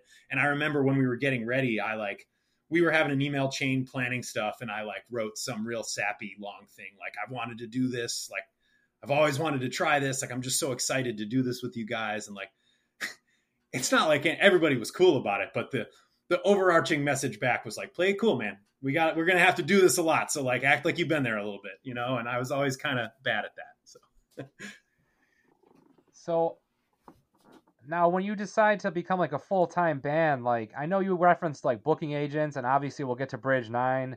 Like, do you guys kind of sit down and like are you already working with a booking agent? Are you already talking to Bridge Nine? Like, or is it kind of like this is what we have to do to get to this point? Like this is our plan to get there type thing, you know? Um, so I think, you know, props and shout outs where they're due. At this time, we were with Red Leader, Matt, um, who had done the marathon stuff too, and like Nakatomi Plaza and a bunch of other cool shit. Um, and so we kind of like had a label, and I, I don't think, I don't even want to put him in quotes because he was really running a label. It was just a smaller label. Um, and I think once we, once we started touring more, we kind of realized we, should do something besides Red Leader, or at least in our minds, we we felt like we should level up, and that's when Bridge Nine came into play. As I recall, we started out without a booking agent at all. Like I don't remember when we started working with our booking agent Mike Marquis, but he was really great, and we were with him the whole time. Like once we started working with him, he was at this uh, called a Paradigm Agency. I don't think that's what he's with anymore, but he took really good care of us and was like he kept finding us support tours, but he's also sort of go to bat for us and make sure, like, you know, it was never about the money with this band as much as it was for other bands we came across, or really not even. I think we were really lucky, like most of the bands we associated with, it just wasn't primarily about that. But he made sure we were at least like to make ends meet kind of deal. And like, so we were very lucky and grateful to have a dude like Mike Marquis because I think he primarily worked with bigger, like pop sort of acts. Like, I think him and he worked with that guy Matt Galle. They booked like Paramore and All American Rejects and like a lot of bigger stuff where we were just kind of like a token like they just liked our band and they just wanted to help kind of thing. So like that was really helpful for us. But early on, we didn't really fucking know what to do with that. We didn't sign with Bridge 9 until a little bit later. Like I can't remember what tour we were on, but we met with Carl, who was label manager at the time, at like a Tennessee show. Um, and we were talking to a few labels at the time and yeah i don't want to skip too far ahead but it all sort of happened piecemeal. Like the first thing was all I, the first thing was we bought a short bus which broke down on the very first weekend we did. And like we replaced the transmission for the short bus and then it died again. And we were like all right we got to get a real van and trailer like a fucking real band. And uh shout out to tony and bernier from angry penguin now tiny fish printing in rochester who let us like borrow their van for just a shocking amount of time. Like we used their van without owning it for I feel like a straight up a full year of full time touring. And it was like this brand new, beautiful van that worked great. And we eventually bought it from them. But it was like, I don't know why they even helped us like that. Those guys were, we owe them massive props for that. um, now you kind of had referenced uh, well, maybe you didn't, but it just kind of has me thinking about it because I feel like I don't talk to a, lot of people that like kind of went on a lot of these bigger tours and worldwide tours. So, was there ever any like I don't know how to describe these people, but like what you would picture like the Penny Arcade promoter to look like, like sweatpants, long, greasy hair, like just like real sketchy people basically. Like did you ever interact with any like real like weird like you know what I mean on any of these tours? Like for sure, yeah.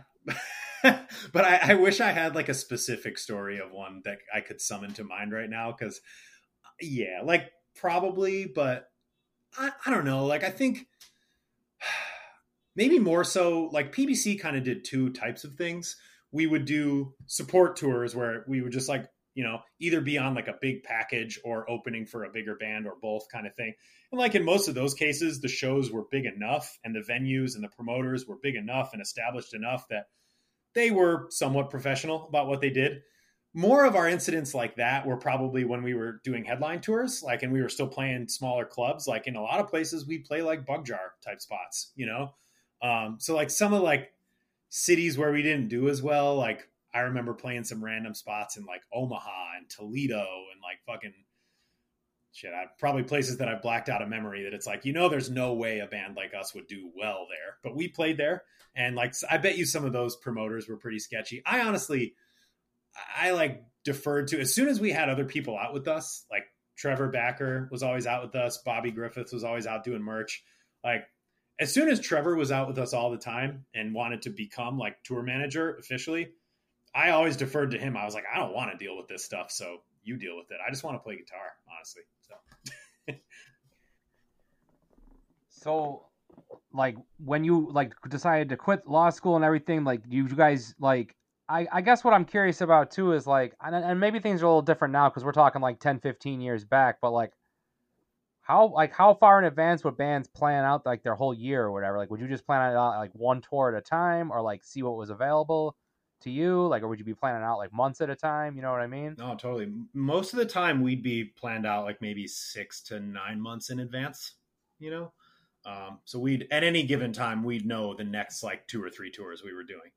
Um, and if we and we would take breaks sometimes, it'd be like a little scary because it was like, all right, we, we got to get jobs, like, because it was never like good enough where we didn't have to worry about stuff like that. So like we kind of had to make sure we were staying out and if we weren't out, it was like, all right, well, then we better be taking this month to write and then taking the next month to record. And if we're going to do that, like, all right, is the label going to give us a budget? And can we use that budget to like live on at the same time? And then as soon as, I mean, I remember like when we went to, you mentioned Salad Days before, like we went to Salad Days for our third record. Um, and when we were doing that, that was like we spent six weeks. We did two weeks of pre pro and then four weeks tracking it. And from the studio in Baltimore, we left for like a full US and then some because we were like, man, by the time we get done recording, we're going to be broke. And we just got to like get another tour cracking right away. So like I remember scheduling being like that. All it was like a constant conversation of that's probably why we weren't ever super savvy about other things or maybe we wouldn't take enough time at home to write and like as as time went on it was so much touring and not enough creative stuff for me personally because you kind of just you had to you know like you if you weren't booked out six to nine months it meant you weren't getting the offers which was a problem. And that didn't really we were lucky. Even at the end i don't think that was ever really the case. Like we sort of sensed that things were slowing down but if we wanted to keep going like there were still tours we could have kept going. So that was we were always pretty lucky about that. But yeah always six nine months out man. Just looking ahead never looking at what you're doing. Wish i would have been more in the moment that's probably very common. And when you first started playing, when you first started playing like those huge festivals in like other countries and shit, like what what like what kind of vibe would it be like stepping out on a stage like that for the first time? You know what I mean? Uh, awesome. Honestly, usually just awesome. Um, it it came in definitely all shapes and sizes. Like it was not that every time we played a huge festival people cared because a lot of the time they didn't. Like sometimes they did, and that was even more cool. But like I remember, you know, some of the ones that stand out to me were like playing Reading and Leeds in the UK. That's like a big name rock festival, but and you think of it like whoever's seen like videos of like the Foo Fighters or whatever playing like those massive, massive open fields. Like we were never actually doing that for the most part. Like there was a side stage, it was called the lockup stage, where like a lot of bands like us. I remember one year it was like us and Trash Talk and Cancer Bats and a Wilhelm Scream and think Comeback Kid and like just all kinds of bands that at the intersection of punk and hardcore that I think Europe and the UK did a better job of like blending that stuff in with bigger rock at the same events. And so we got to be on a side stage at these same things that were massive, but and it was still really big. Like it was definitely bigger than a club show we would play. Like, I don't know, for most of the time, like a, a PBC's own club show would never be more than like three to 500 people for the most part. Um, and these festivals would be maybe 5,000 and so that's not a hundred thousand. It's not like what you see on you know the DVDs of the Foo Fighters or whatever. But like it was very cool and intimidating at first. But like honestly, I always felt like once you play one of those or play like a bigger support tour, like once you do it once or twice, you kind of just doing it. You're just playing. It's like you get in such a groove with playing the songs. It's all muscle memory, and it's not really like nervous so much most of the time. You're just kind of doing it and like almost trying to make sure you appreciate it a little bit. That was the hard part because it all this happens fast.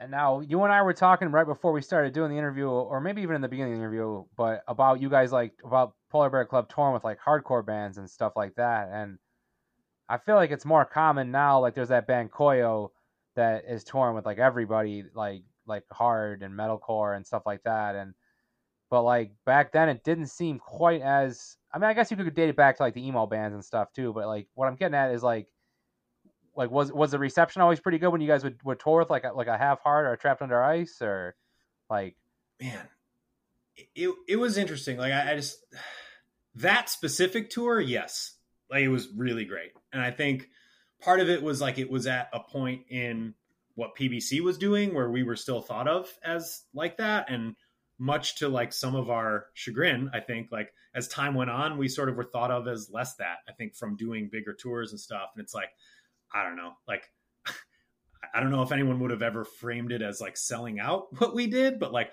we tried to do bigger tours and like we would tour with eventually bands that like none of us really listened to, you know? And so my memories of shows where it went over like a fart in church were not so much the hardcore shows, like because we those were earlier on when like we still we didn't it was more like one of those Rochester shows like Jimmy mentioned where it was like you'd see Elliott and the Weakerthans, and then like Standfast and Every Time I Die and whatever. And it was kind of like acceptable in its own way. And like I think we tapped into some similar vibe with that early on in like 08, 09. And then as time went on, we started doing different stuff where we got really comfortable with sometimes things just not going well. And we always tried to like, you know, I, I think we were always really professional about it and we knew what we were getting into. Like the one that stands out in my head is uh, in 2010, we did the alternative press tour which was uh, co-headlined by Bring Me the Horizon and August Burns Red, and it was us and the Swellers and This Is Hell. Really, really weird lineup. Um, so like This Is Hell, as you can imagine, like didn't go over well with these crowds either. But at least they were kind of heavy, you know, and we were not. We weren't heavy enough for these crowds, but we weren't like accessible enough for the pop stuff they were into. So like a lot of nights, it was like looking out and just blank stares, and you could just tell they're not getting it and you would kind of get off stage and be like, look, you know, if like 10 kids in there understood what's going on tonight, that's like 10 more kids that maybe will come back out next time we're in town. And I remember doing some tours where that was what we told ourselves. And we're like, yeah, we're building it. You know, it's good. And I think in hindsight, we may have been like thinking about it a little too much like a business when doing those tours. Now, honestly, the AP tour, not so much. Like it didn't go over well crowd reaction wise, but the other side of the coin with a lot of those tours where people didn't like us as much was we got along great with really all the bands we toured with. Like I hit it off awesome with the Bring Me the Horizon guys at the time. Uh, August Burns Red too. Like I just remember like good hangs on that tour actually. Uh, and so it's like it looks one way from the outside, and I can see why like stylistically it didn't make sense. And we did a number of tours like that. Um, one that sort of I'm not sure how it looked from the outside, but right before that, 09, we did the Gig Life tour, which was with Set Your Goals and Four Years Strong, and another band called Fireworks that we ended up doing a lot with. And I think at the time we didn't think PBC was like Set Your Goals or Four Years Strong at all for whatever reason. Like we thought of ourselves as different, and like I think maybe just every band wants to think they're doing something unique. So you're like, no, we're doing what we're doing. But we we sort of like resisted taking tours with those bands at first. Um, and then once we did it, we were like, this is dumb. These crowds actually really like us. Like those kids were like, oh, they didn't know who we were yet, but it was a good fit. And it was definitely the same types of dudes. And I think we learned to maybe be less judgmental from doing stuff like that because you think you just think of like what is this band what do they look like what do they sound like you don't know anything else about them and when you get to know a lot of them as people like a lot of them are cool people frankly so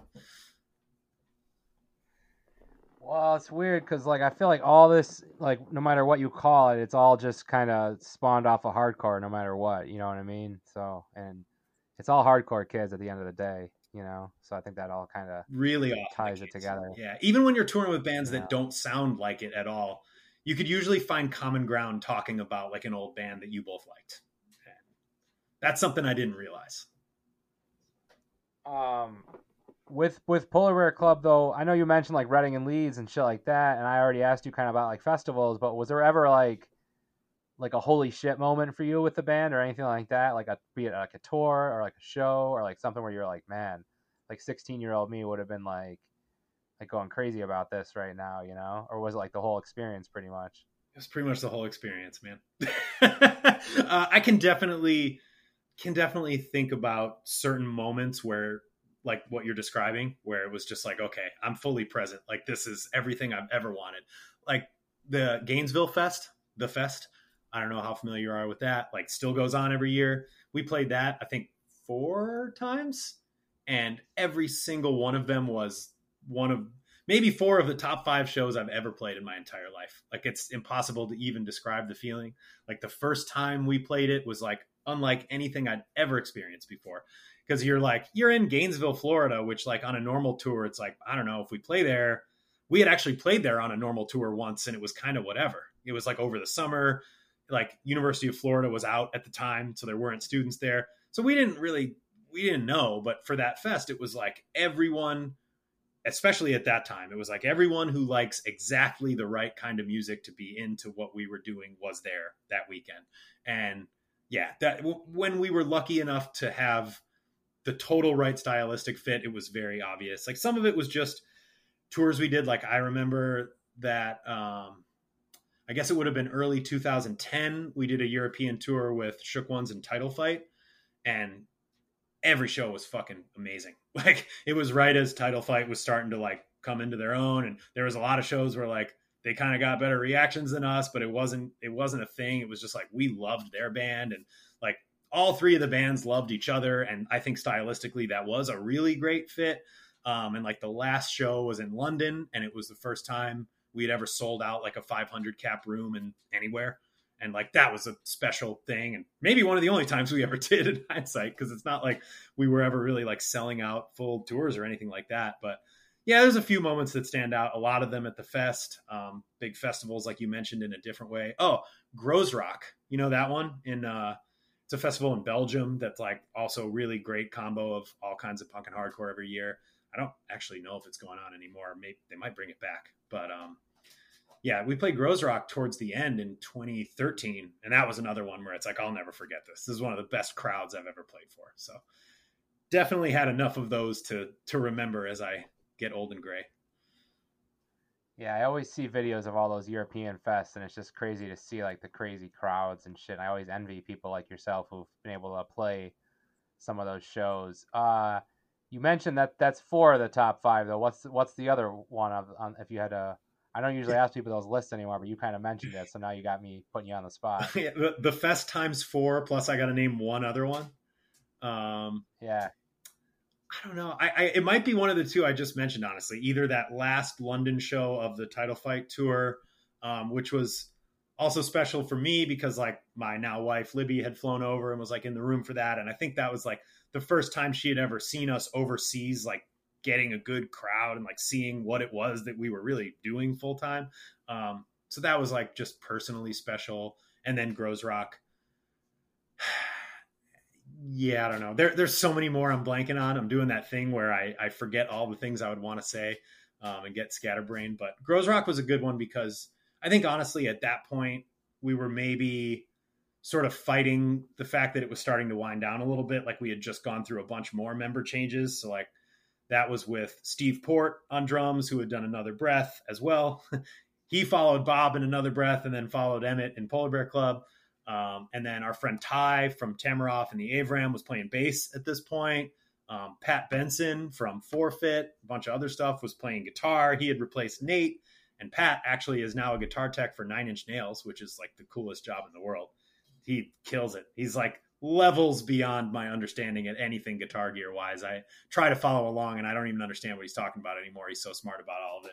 But like at this point, Groezrock, we had like just kind of freshly gotten a really new lineup, and we were a little bit self conscious about like, are people gonna like treat this like it's the same thing? Because we still felt like we were playing really well live, maybe even better. Like we were really tight, the really positive vibes in the van and stuff, but we were a little bit worried about how everything was getting perceived at that point. And that was a moment where it felt like, damn, we're gonna we're gonna be able to keep doing this. And it ended shortly thereafter, but like there were a few really positive memories in that last era, and that was definitely one of them. I feel like we've just kind of glossed over the whole Bridge Nine thing too. Like, Yeah. if somebody would have told me in the year 2000 that a band from Rochester was signing to, to Bridge Nine, I would have been like, you know, like going nuts, you know. So, like, how was it working with that label? Like, were there ever any other labels you guys considered? Like, did you like before the band kind of disbanded or whatever? Like, did you guys think about reaching out to any other labels or anything like that? You know, I know it's a lot of questions at once, but Yeah, man, you're you're inducing me being scatterbrained. It's your fault now. Uh, no, so we when we started working with them, we were talking to a few. Like we had talked to like Equal Vision. I knew a couple of the guys there that were like they were supportive of Achilles too. Actually, um, never did anything on Equal Vision, but I obviously held that label in super high esteem because of a number of things. Bane saves the day, whatever else that era. Um, so we were talking to Equal Vision. We were talking to Revelation a little bit. Um, we were like gunning for Epitaph, but they weren't interested in us yet at this point. They gave us a hard no. So like we were we were like fishing around a few things. This is when we knew like all right, we're touring hard. We want to level up from Red Leader, so like we got to do something. And that was when we met with uh, Carl Hensel, who is now he now I work at Kings Road Merch with him. I don't know if Max mentioned that. That's a whole connection that I feel like obliged to mention. So uh, Max works remote for Kings Road despite living in Rochester and both of us work with Carl now, who signed PBC to Bridge Nine. So like, I still keep in touch with him. I talk to Carl every day. Um, we're still great friends, maybe a lot better friends now. Um, but we sort of signed because of him and and his vision for the label. Like, it's not that we weren't all super stoked on everything they had done. Like, loved Carry On, loved Verse, loved a lot of stuff at the time. Have Heart. Um, but we didn't really know why they were interested in us and and then he sort of signed um i think jimmy might have talked about this too so sorry if i'm repeating anything but he signed like strike anywhere us crime in stereo and lemuria like all in the same year and it was like his sort of new wave of like this is what i want bridge nine to be for this next phase um and when he sold it to us that way we were like oh yeah this makes sense and then we did fall 2009 we did like the bridge nine tour which was strike us crime in stereo and ruiner full US. Um, and so there was this sort of thing at the time, like we obviously we were all big fans of Strike Anywhere, dating back to when they would play Rochester in the Standfast era. So like that was really cool to us to sort of be a part of that, um, and we just sort of could see the vision of like maybe Bridge Nine is pivoting a little bit to be more like us, and that can keep us connected to what we still want to be. And I do think it worked out that way. The funny thing is so Carl signed us in like early 2009 or whatever. And in the spring of that year, we went to Seattle and recorded uh, what became Chasing Hamburg with Matt Bayles, who did like Minus the Bear and Botch and all that stuff.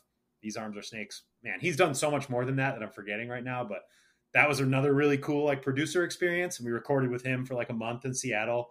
And then over the summer, while we're getting ready for it to come out, Carl took the job to come start Kings Road, working for uh, Brett Gurewitz at Epitaph. And he wrote us this really long, heartfelt, sweet email that was like, I'm sorry, guys, for leaving you in the lurch, kind of thing. And like, he left and took this job and moved out to LA like a month before our first record came out for him. so, like, we never actually got to work with Carl once we were on the label. Um, so things sort of changed, but it was still a cool place to be. Like we did that one and then the next record and then an acoustic record. We're all bridge nine. And then at the end we actually were on rise records for a little while. We signed with matt gordner of nobody cares roses are red fame.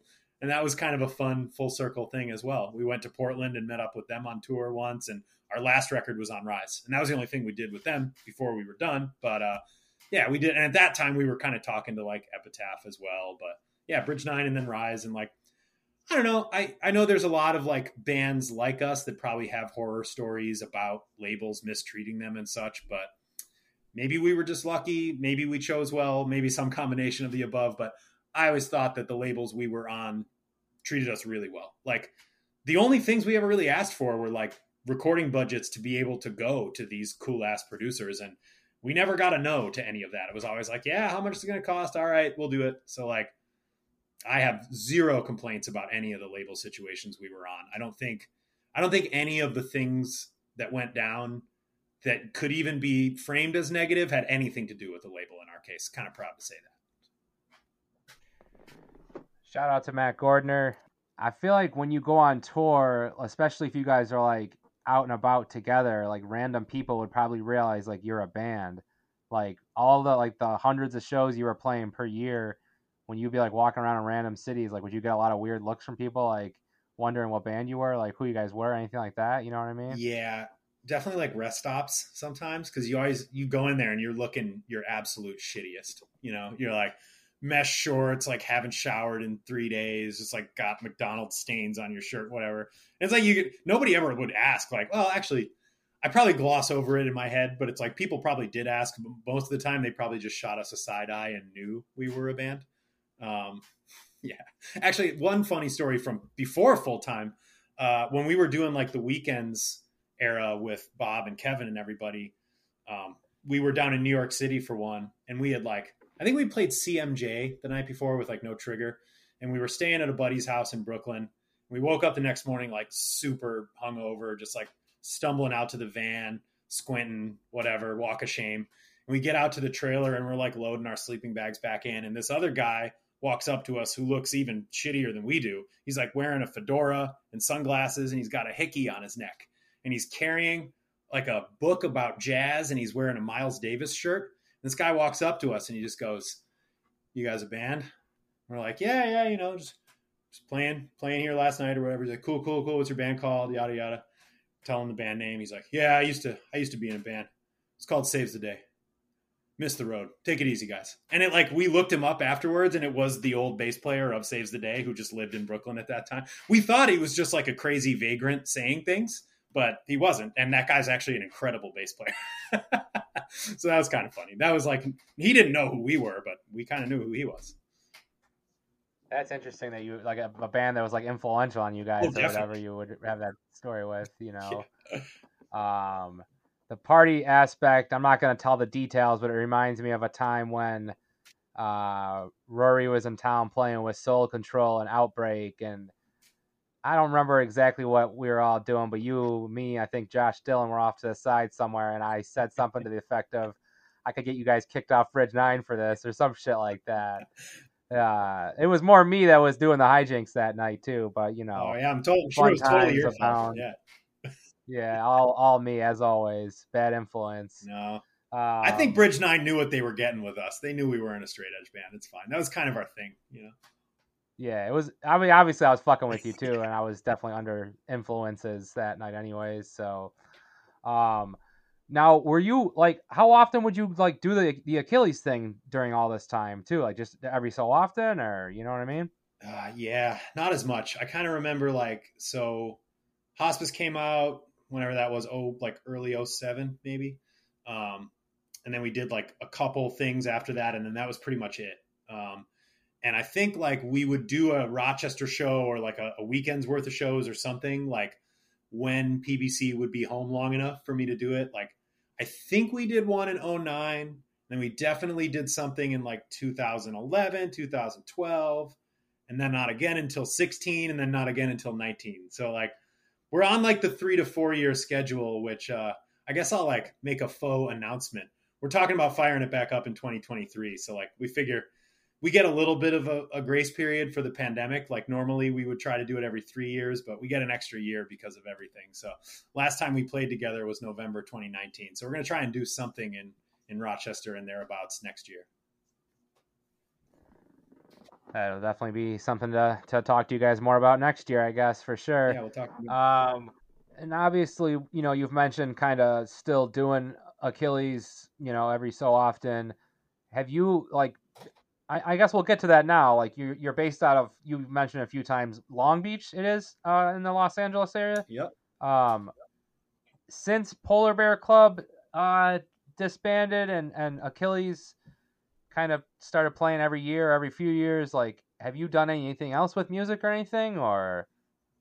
Not really, man. Um, I've been out here since 2013, and there was like I tried to get a thing going for a brief stretch with like not, the specific, the specifics aren't really important, but like there's obviously it's LA.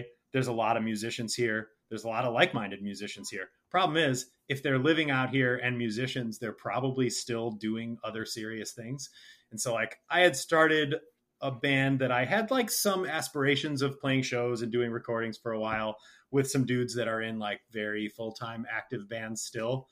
And it just sort of never like we had like a handful of practices and everybody was into it. You know, I thought it was really cool what we were doing, but dudes had to go on tour for like six months at a time. Like the one guy would go and then he'd get back and the other guy would go. And it would just, it kind of never, and then the pandemic happened. And, uh, so I've never really gotten anything going in LA. The most I do out here is, uh, when it comes time to prep for an Achilles show, I like borrow my buddy's practice space and relearn how to play the drums.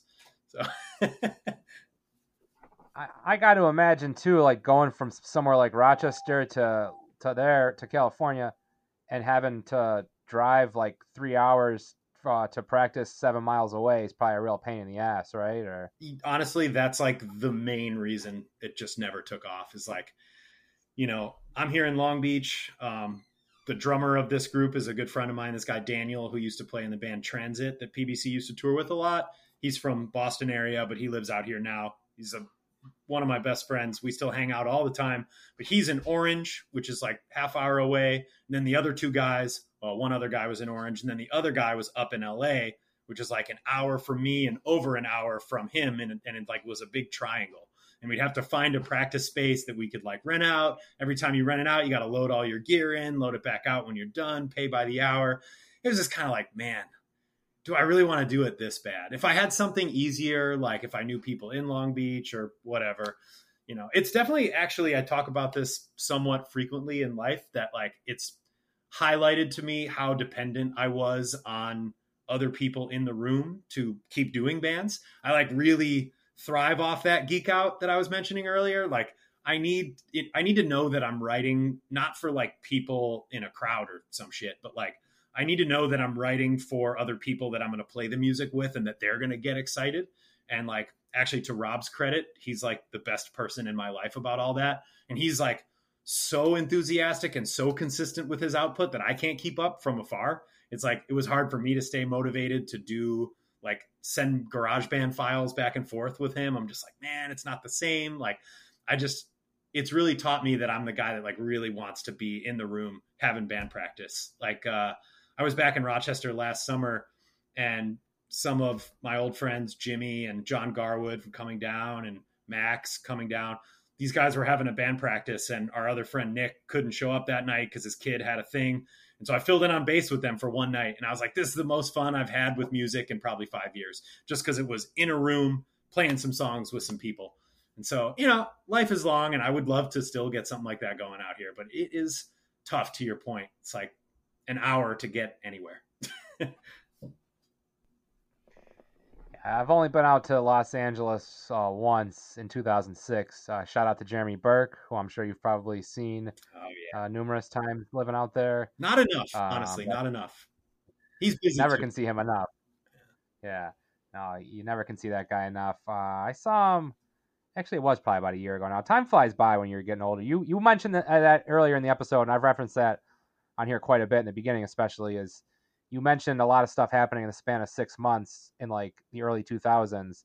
That time when you're young uh, goes by so much faster. Like like you know what I mean? Like a month seems like so like such a long period of time, whereas now a month is like a, the blink of an eye. You know what I mean? Completely know what you mean. And yeah, you know, and I've definitely learned that. Again, not to keep going back to that, but having kids, I've definitely learned. you know, it goes by quick. So I don't even have kids, um, and I can feel it. Some of it's just age, but some of it's the kids too. Like I watch, I watch my friends' kids. I'm Uncle Chris now, and it's like you see even them growing up, and yeah, it changes things for sure. So I guess kind of before we start wrapping things up, I know you know we referenced hopefully Achilles will have something going on next year. Yeah. Um, and and like you said, you're you're doing the thing with Kings Roads merch. Anything else you had going on, or anything else you want to talk about, or anything before we start wrapping up? Man, shout outs. Uh, you know, I just want to mention one of the best things about that era is just well, the best thing is all of the people, but especially all the people that I feel like I still keep in touch with, and you know, some more than others, where it's like certain people like Matt. When Matt was getting ready for your episode, he reached out, and we hadn't talked in a while, but it's like you you never miss a beat with people like that, and you know, after his episode, I reconnected a little bit with Mike Sarnowski, who's in the UK now. So it's really hard for us to talk. Me being in California, him being in England, it's like we had to schedule a timing that worked for both of us. But it's like people like that you never really miss a beat with. But there's people from that time and that scene that I still keep in really good touch with, like Oliver Kikich. I know you know him. And like him and Rory and I talk every day. We talk hoops, we talk poker. Uh, I hear from Dan Bress like religiously every couple months. He he'll just I'll just get a text from him. He'll start asking me random questions about guitar or about something. He's just such a great person. Um, it's just like so good to carry on a conversation with. And like I still hear from Tommy Vollmer sometimes. I just like wanted to make sure I mentioned all these people.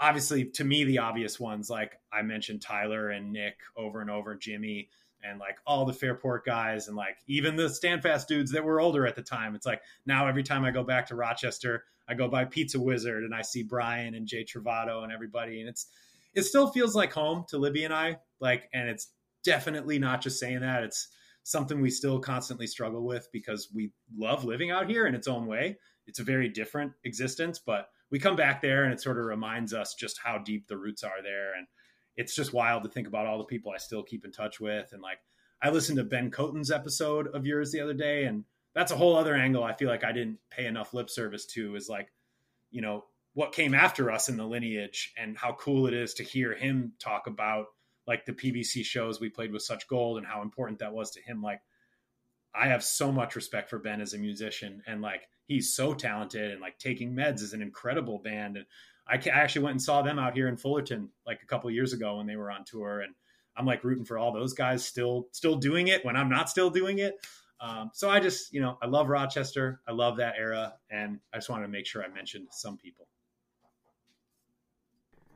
Yeah, that's a really good tie into the Such Gold thing. I've, obviously, as you mentioned, I've had a couple of those guys on now, and and seeing their like them kind of take what you guys had taken from previous bands and and just went off and running with it. It was just so cool. And, and like you said, just a talented dude. I mean, who decides? You know, he's another really good band. You know, I mean, you know me, I'm more into the the hard shit. So definitely, they're good uh, though. I, love, I, wish I could have seen yeah, them. They played band. they played that Bug Jar show like right after I left town. I think, unfortunately. Oh shit! Yeah, yeah. Well, there's always good shit going on. I'm sure there's always good shit going on there. Um, yeah. I'm sure we could have t- talked a lot more about Achilles and Polar Bear Club too. So maybe we'll do a volume two when I get Nooch on for the twelfth time at some point, you know. So I'm so down. Um, but yeah, before I, I guess uh, before I wrap up, uh, is there anything else you want to add or anything, or?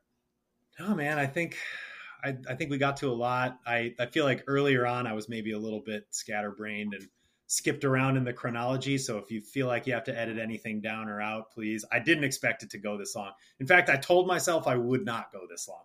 I was like, ah, Matt's was an hour and whatever. I want it to be more like Max's. His is short. And I couldn't stop myself. So it's honestly, it's just really enjoyable talking to you about all this and, you know, edit it, make it sound cooler if you can or don't. And, you know, it's just been a real pleasure to do it, man. We're at about the two hour mark, which I think is about uh, what I would have thought too. So I think it's pretty good. And I'm glad we finally were able to do this. Um, so I guess kind of wrapping up episode 97. I definitely want to thank Chris for taking his time to do the interview.